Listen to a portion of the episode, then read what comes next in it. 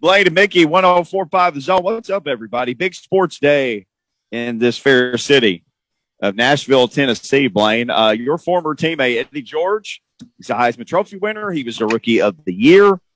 He was a heck of an NFL football player for uh, 10 plus years. And now he's a head football coach for the Tennessee State Tigers. Well, you talk about some history, great football history. He steps into a lineage of uh, great coaches over there, and he will get his opportunity to coach this uh, the Tennessee State Tigers. It was fun hearing him tell the story of how it all came about today. Uh, hearing from the administration and Dr. Mikki Allen about how he was basically targeted. That's the guy that they wanted, and they went after him, and they got their man Eddie George, now a head football coach. Yeah, Eddie George played nine years with over ten thousand yards uh, rushing uh, Heisman Trophy winner, and I can say all these things and adjectives about him, but he's never been a head coach. He's never been a coach. Uh, so this is, uh, you know, them following the model of uh, the Deion Sanders, you know, at Jackson State, bringing a lot of PR and a lot of attention to their university in more ways than one, from sponsorships to, uh, you know, players to money to the university, uh, alumni base of bringing a lot of excitement, uh, let alone a guy who uh, anything he touches, it uh, let's say turns to gold. So I think uh, as part of his legacy, this is going to be the true litmus test of how he does here, because this will be the toughest task. Because why? Not just because you're a head coach, but because now this is something that you don't control when you were as a player. Now it's you as a coach where you have pretty much no control over the actual outcome because you don't impact it on field actions. Uh, and uh, with the help of Fisher and crew, uh, hopefully he'll get that all squared away. And with his staff, that can help him uh, through uh, difficult things that he hadn't experienced before. So that's a great help with having Coach uh, Fisher and Fishbone and his son and whoever else may be on their staff potentially. So uh, but a lot of excitement for TSU athletics and, and, the football program right now, and they, they should be. Uh, but ultimately, is how quickly uh, can he win, and and will you stay on board? You know, after the first season when they're probably somewhat middle of the road uh, or wherever they are, and, and, still support the program and Eddie. Uh, you know, throughout the you know turnover of him being the coach for the next two or three years, and see what happens. Uh, we've got some sound. Corey Curtis from News 2, who worked with Eddie, is part of his. He's been a broadcaster. He's been an entrepreneur. He's been all these different things. Corey Curtis, uh, I think, actually asked the first question, kind of got Eddie to tell a lot of the story about how this came together. But this was Eddie George from earlier today in his official press conference at Tennessee State. That's a huge responsibility and one that I did not take lightly. Um, when I was presented with this opportunity um, a few weeks ago, I, was speechless. I was floored. Um, I was like, no, in the beginning. But I have to be honest, when I, I had uh, some excitement about it, like, man, I, that would be pretty cool to, to be a head coach. I see what Deion has done down at Jackson State, the, the energy that he created uh, co- coaching wasn't on my on the forefront of my mind. But when I talked to my family, uh, I said, Tamara, listen to this. You know, they want me to be the head coach at Tennessee State University. Can you believe that? I said, what do you think? She says, well, why not? I was like, okay, yeah. um, and I, I, I, did my checklist. I put down the pros and cons. Um, I, I, reached out to um, several NFL coaches. I leaned on um, some friends and family for some sound advice, both um, in the profession, out of the profession, uh, in the working world, um, in the entrepreneur world, just to see what they thought about it and to see what this job will entail. Um, it, it's, it's truly all boats rise mentality when it comes to this. Um, when you look at any football program, the eyeballs of an institution are through the football program. Eddie George, and, and he's right. That's boy.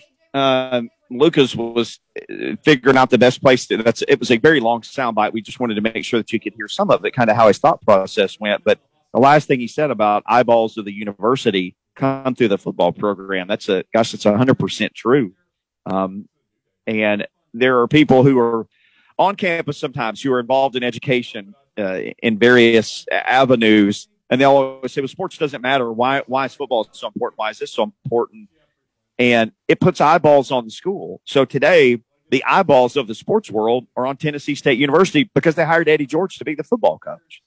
And so every time they do something for the first time, it'll get more eyeballs. His first win, his first game, as he starts to put together the staff. And anytime one of these names comes out, it'll put more focus on Tennessee State. Now, Blaine, as you said earlier, and you're 100% right, having a great press conference is great. Having a big day and everybody dressing up is great, but at some point you have to start winning football games, and that that's the only thing that matters is winning football games. So they're going to have to do that. But today, Mikki Allen and, and the crew over there, the administration, they targeted Eddie George. Like he said that they called me and asked me about doing this. I said, no, but they stayed after it. And, uh, here we are today, a few weeks later. He's the head coach, but, uh, a lot of eyeballs on TSU right now. Big opportunity for them. Um, they talked some today about money. And somebody asked, Hey, the previous coach said there were some budget constraints and they, and, and Mikki Allen answered and said, we're prepared to do the things that are necessary to execute Coach George's vision. Well, they got to start raising a lot of money to do that because obviously they came up short when it came to Rod Reed, full scholarships, summer school, those kind of things. I'll be interested to see just how quickly things change in those regards to give Eddie and his staff a better chance to compete, Blaine. Yeah, it seems like they uh, they are. They're prepared to do all of those things. That uh, unfortunately, maybe you know better timing for Eddie than Coach Rod Reed, uh, but uh, he didn't get that kind of support, uh, and and and probably wasn't intentional on uh, TSU's part. But that's where it all starts. You got to get support from the university, and understand yep. that you know he's going to be the face of TSU, not just the football program, but the university. so right. that's kind of a an interesting dynamic, and that's what happens. Uh, and especially if you be you have a lot of success, whether it's sooner or later, uh, at some point. Uh, so uh, my whole point here is, you know, you're going in an arena that uh, you haven't been in. Not to say you won't do really well, but what do you do? Because as a player, you controlled everything. You also, you know, he, he never really had any adversity that he dealt with uh, that was out of his control, and that's what can happen as a coach. I mean, you get that phone call at 2 a.m you know, let's say the pandas up there doing donuts outside, and then what happens? You know, or you know, somebody uh, was somewhere they wasn't supposed to be, and a girl said he did such and such. You know, those are the things that we can't predict and how those things are going to go. But those are things you have yep. to deal with when you're a coach. And you have to yep. make uh, some decisions that sometimes, you know, you don't want to make, and you got to make them because you know that's what you have to do.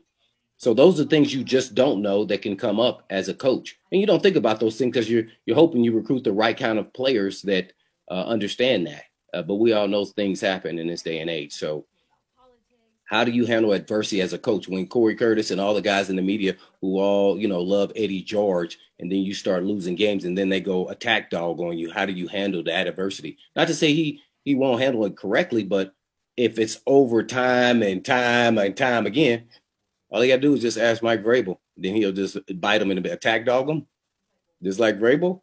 We sit there and say, "I'm not going to ask you questions about uh, Bowen again."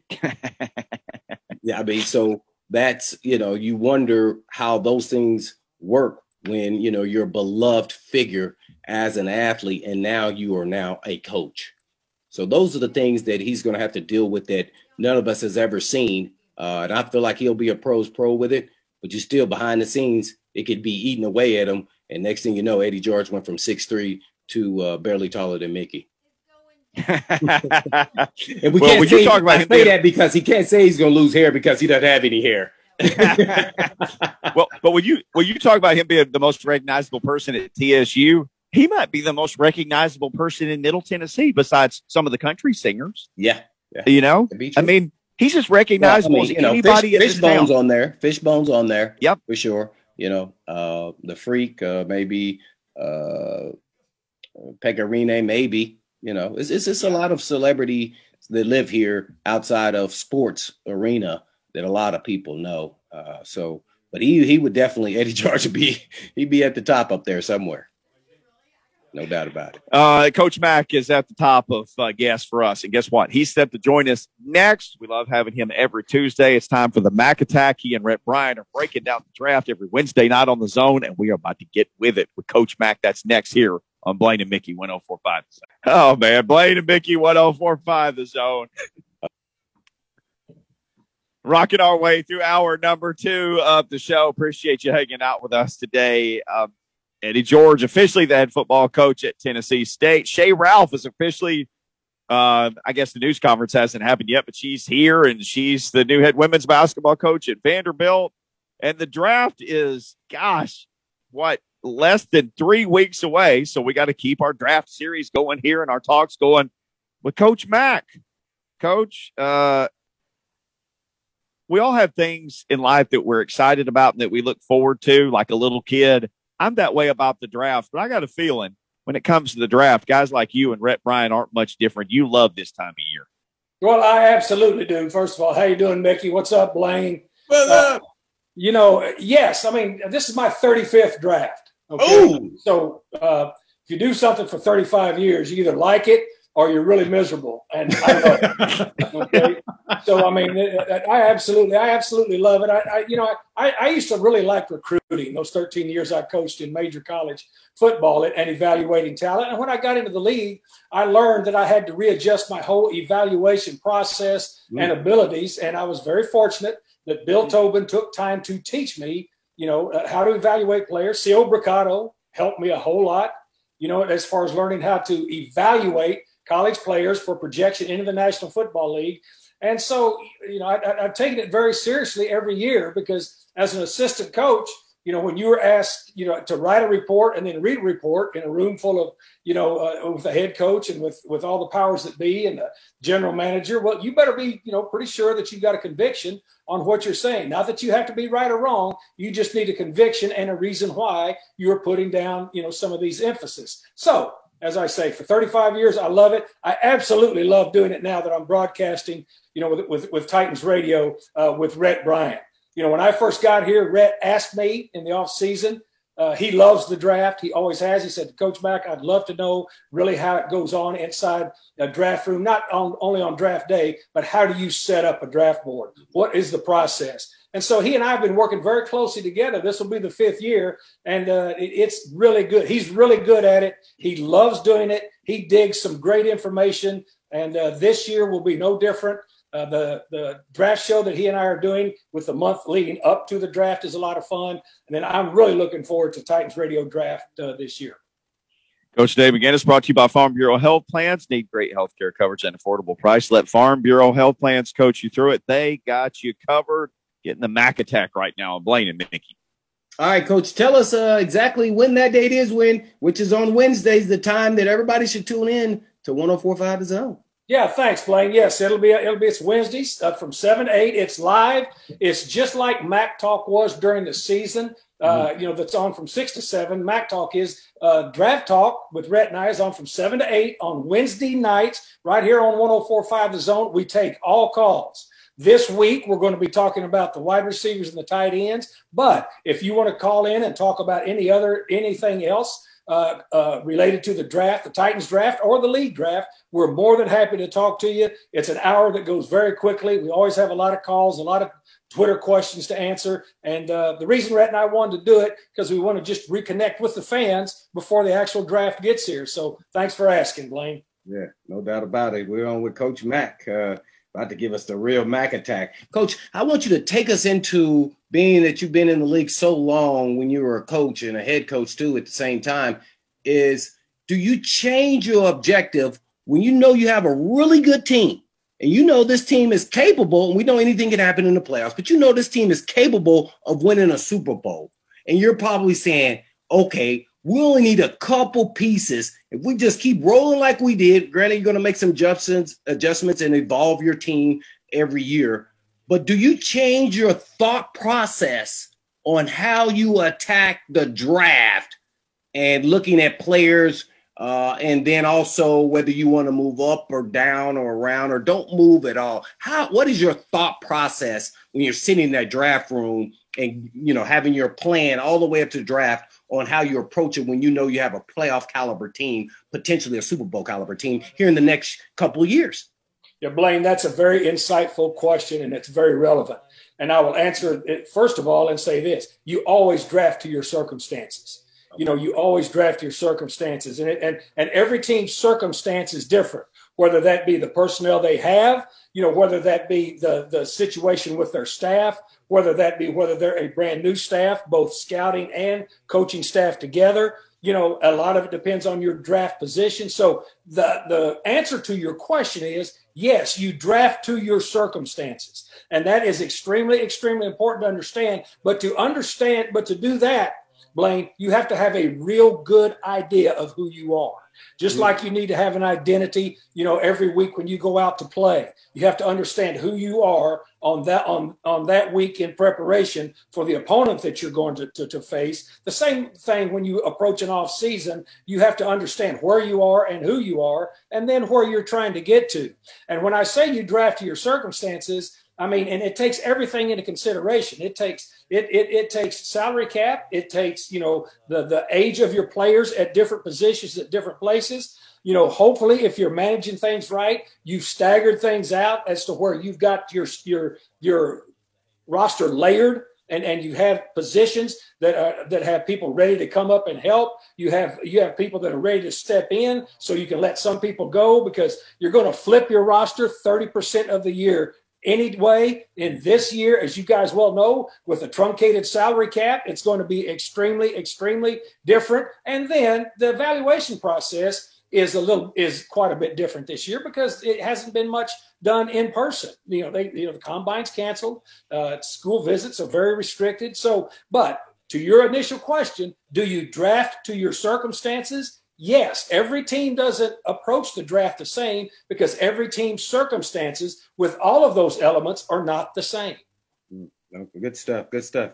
Coach Mack giving us the Mac attack from Titans Radio. I guess I have two questions. This is a kind of a biased question. We've kind of already, you know, talked about running backs. I just want to see where you have these guys, or even if you know about these guys. And that's from my university you know, they're at Ball State University. They have two players that did their pro day. Duke Huntley, the running back. I think y'all have already done your assessment yes. of running back, as well as the wide receiver Antoine Davis, who was a Division two All American who transferred to Ball State and uh, made you know second or third team All Mac. Uh, you know, eventually at the end of his career, are they even rated as draftable players? I think they're they both third, late third day guys. Uh, uh both of them.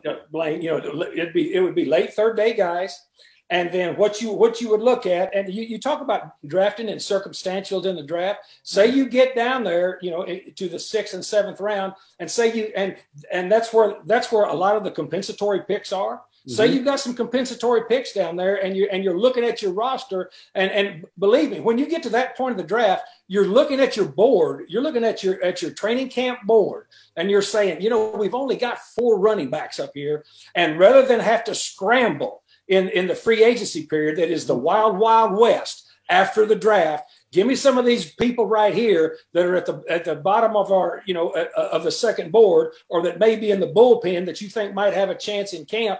Give me those people, so we might draft one there, so that we don't have to go through the angst that it takes. Because I promise you, the draft is nerve wracking, but that free agency period after the draft, that is extremely nerve wracking because all of a sudden, you know, everybody, it, it's wide open to everybody and it, it becomes the wild, wild west. What the NFL did, you know, a few years back that was really helpful, it used to not be like this, is they set a limit on how much you can, you can spend on those players. Used to be, it was as much as you wanted, you know, and so that made it real interesting too. So to answer your question, both third day guys, they'll probably both have a chance at least to get into a camp somewhere.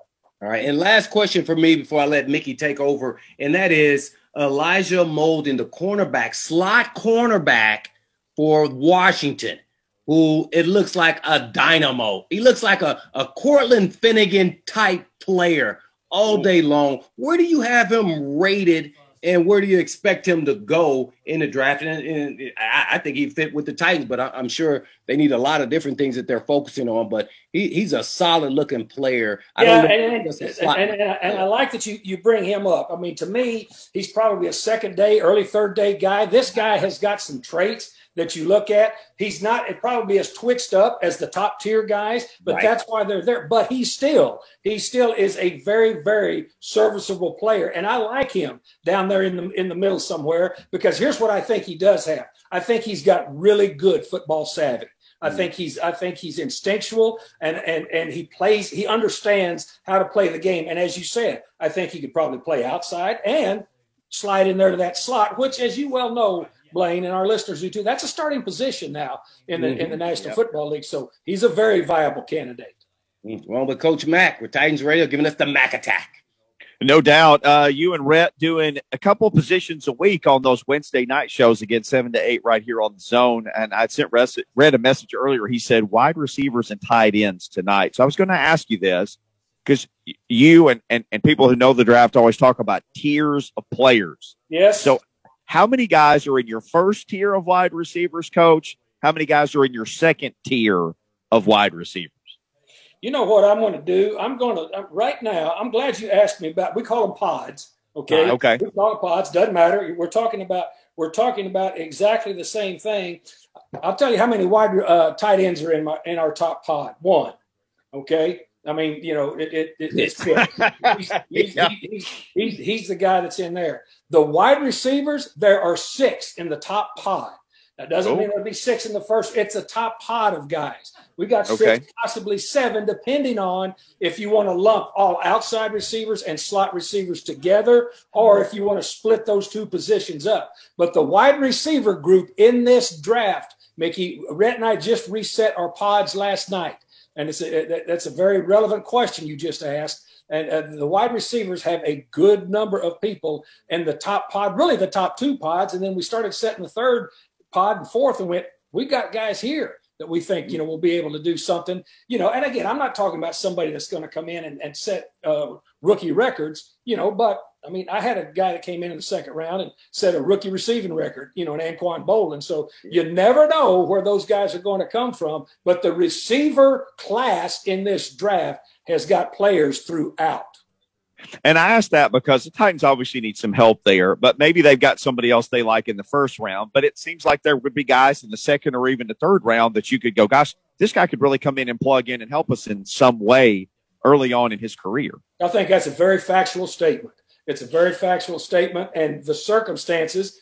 Uh, Blaine talked about drafting the circumstances. The circumstances yes. set them up this year with the number of players in the draft positionally that the wide receiver is a is is group is a group that you could do that with. Um, Josh Palmer is a guy I've actually heard you talk about before. Tennessee fans certainly know him, and, and I've heard you say nice things about him. Where is he? Day three guy for you, or does he maybe sneak into the third round? Do you think? He's a day two guy to me. I mean, okay. I, I, I, I like Josh Palmer. I don't say nice things, you know, about people just to say nice things. I mean, I, I just evaluate a player. And here's what Josh Palmer is a football player. When you watch it, you know, when I'm watching tape, yeah, I, I, I take out how good the team is. I take out who they're playing against. I look at traits. All right. And the first thing I do, you know, and I, I'll watch a player two or three times to see. But the first thing I look at, can he play football?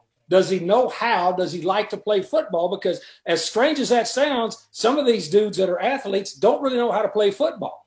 Okay, now, so to me, this guy's a football player. First of all, he's tough. He makes the combat catches. Uh, he's faster than people think he is. I mean, I saw him take off on two nine routes against mm-hmm. top tier corner in, in, in, this draft, I like Josh Palmer. I, and, and, and I'm not saying anything derogatory about anybody that threw the ball at the University of Tennessee. I'm a big Vols fan, but he didn't have many people spinning it to him on a consistent basis. All right. But this guy is a football player. I, I will say this he will be a second day guy. Somebody is going to take him on the second day. I like the player. I really do. Man, good stuff. Coach Mack just bringing the heat today getting the Mac attack from Coach Mac here on Blaine and Mickey. Yeah, I completely uh, agree with that. And, you know, that's when my son got to practice against him. He says he has the strongest hands on the team. Yeah, this guy's got some claws. Okay. Yeah. No doubt about it. Only thing you can't really see with their offense they did last year with Palmer is him running multiple routes, which he got to do at you know the bowl games and in the All Star games, the Senior Bowl, and things of that nature. Yes, don't get to see that. Uh, but other than that, that was the only question there with him. I guess I have two relevant questions as far as in regard to the Titans, and that is Titans Oilers. First of all, I want to hear your thoughts on throwback jerseys for the Titans because they can throw back to the Titans jerseys that I was in, and you were there as well. Remember it is. It's a throwback Titan jersey, and then also throwback to the Oilers jersey. And what your thought process is, and how that mechanism works with the National Football League to get approval to do something like that. How how long that takes. But your thoughts on just throwback jersey in general once a year. I think they did it uh, for every team uh, that plays. I know they did in the Hall of Fame game when the Titans uh, were the Oilers at the time. Uh, but you know, take us kind of through that and what your thoughts are on that. Well, first of all, there's two questions there. First of all, let's take the, the National Football League. It takes a while to get it through the NFL. I mean, you, you know, there's there's a lot of things that you have to do. Now, I'm a big throwback guy. I love I love the throwbacks. I mean, I've been in this league for 35 years. Yeah. You talk about that Hall of Fame game. Yeah, we we yeah. played up there. We played up there against Buffalo in the Hall of Fame game where AJ Trapasso ran the fake punt for a touchdown. Oh, yeah.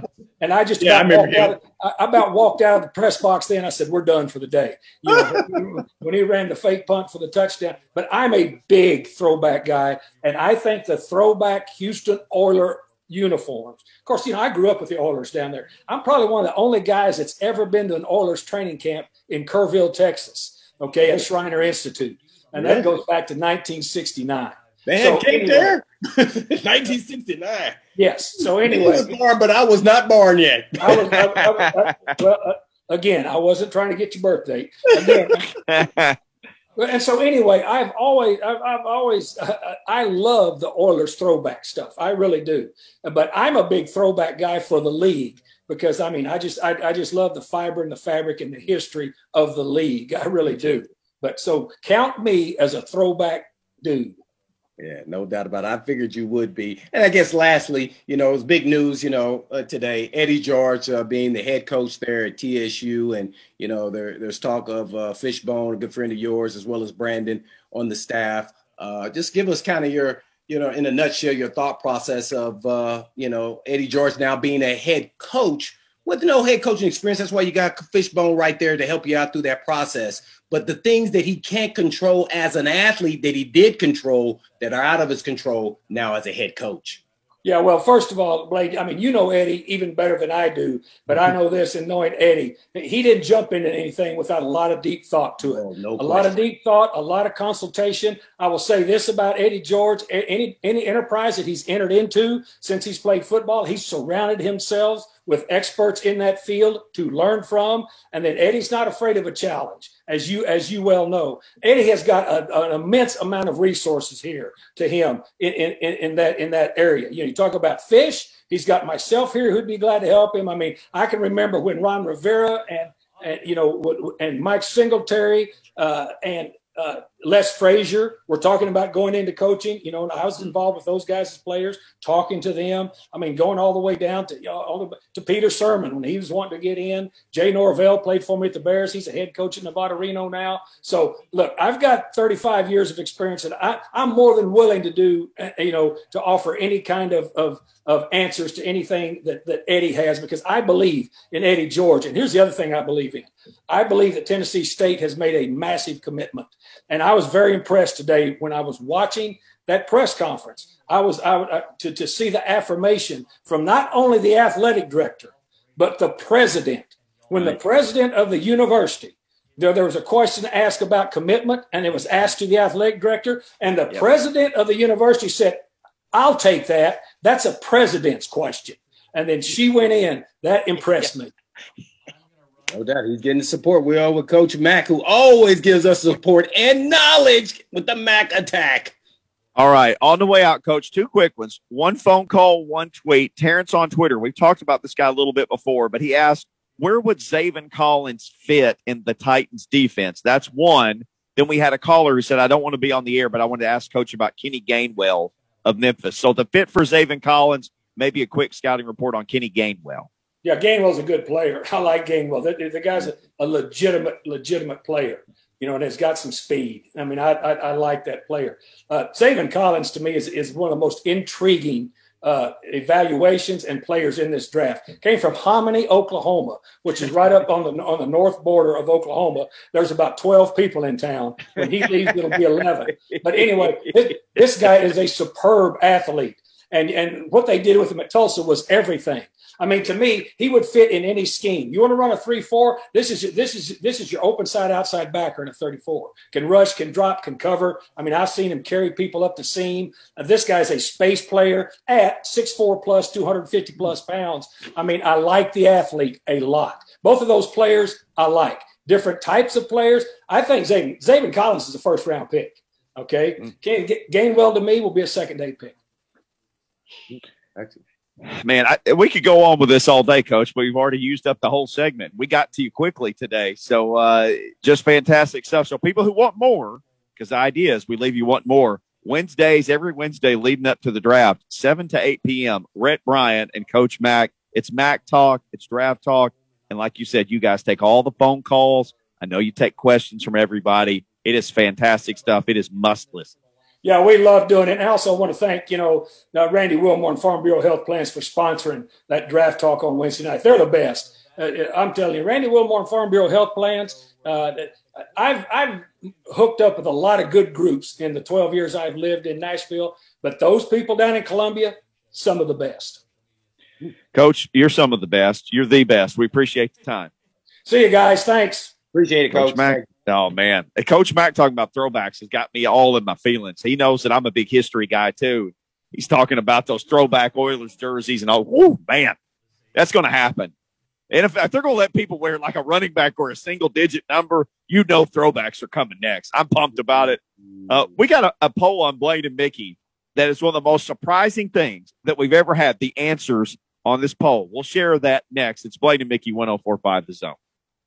Blaine and Mickey, Lucas Panzica producing. I'm merely Mickey Ryan, uh, Indianapolis junior diving champion, Blaine Bishop also on the show. I, every day you say something I never knew about you. And today, like my face is red. You're like, oh yeah, I was a swimmer and a diver. I was the three meter man. Three meters? Yeah, on the dive board. Oh yeah, I should do the triple Salchow, all that stuff. yeah. Mm-hmm. Yeah. I used to, my favorite though was the one where you touch your toes and you dive backwards into no the way. water. Woo! No I way. love that one. That's when I had some nice flexibility like Lucas. Uh, but yeah, but I was a freestyle breaststroke guy. I was, you know, I was I was trying to sprint in the water, but I, I really believe that all helped me uh, with football and the power that I oh, had. Yeah, it absolutely. I swam my whole life until after high school. Uh, yeah, so I was, yeah, I was all in on that, man. I was, I have a lot of medals and ribbons from all. I, I wanted to be Greg. Lug- I wanted to be as good as Greg Louganis, who was an Olympic champion. I, I really did. That was like, man, you know, people. I played football, but that was a top of that. Then I was like, oh man, I can't get a scholarship. I got to keep playing football. I'm gonna give me a scholarship to play play Division One football. I'm, I'm, gonna keep doing that. But that didn't work out because I wanted to be a running back like Tony Dorsett.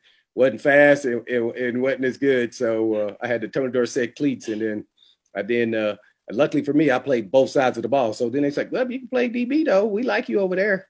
I was like, yeah, you know what? Okay. Do I get to compete to start? Yep. Okay. Well, that's where I'm going. What string would I be if I played a running back? Fourth string. I was like, I'm not fourth string. Nothing, nothing about Blaine Bishop says fourth string. I'm over there. Yeah. What, what is what is that like? guys got drafted. Well, one got drafted, one made it to the league in a, in a running back. So I was like, oh, I'm glad I did that. Bernie Parmalee, obviously one yeah, who played a long time, played for the Dolphins. Yeah. Right. And then he's still a coach uh, in the NFL. He's a he's a running back coach. And then uh, uh Corey Croom went, I think, fourth round. Yeah. Yeah. And he, he didn't last real long, but he he was yeah, he was my year too. We were the oh, same oh, year. I was like, oh man, I would have never played. Was, what what is that like though? Because that because everybody knows that guy from their town or their friend or somebody that went to, or, or several somebody's, they went to play college football and they were like a great, you know, wide receiver, but they got to college and somebody was like, you should be a safety.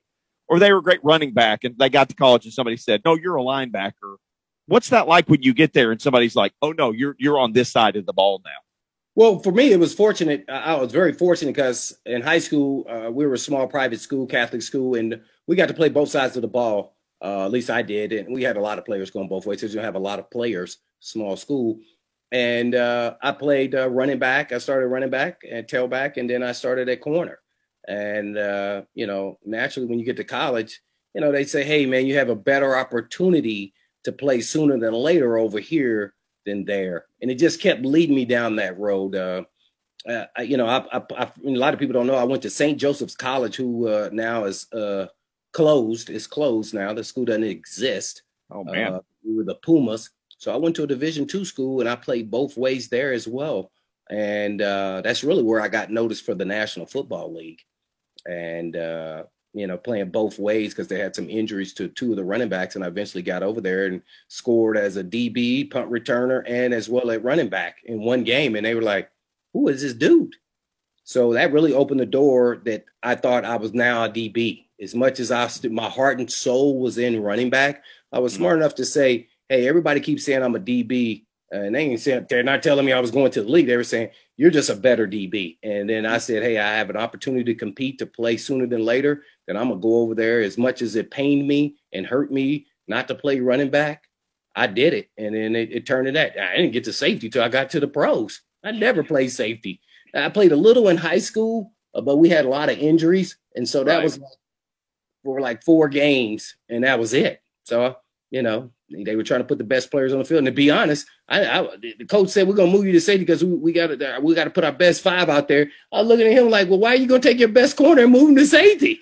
Uh, but I didn't say that. I just kept it moving, just like I did in the pros when they moved me from basically I was a nickel backer in the pros. Then they said, We're gonna move all these injuries, we're gonna move you to safety. I'm looking like, oh my God.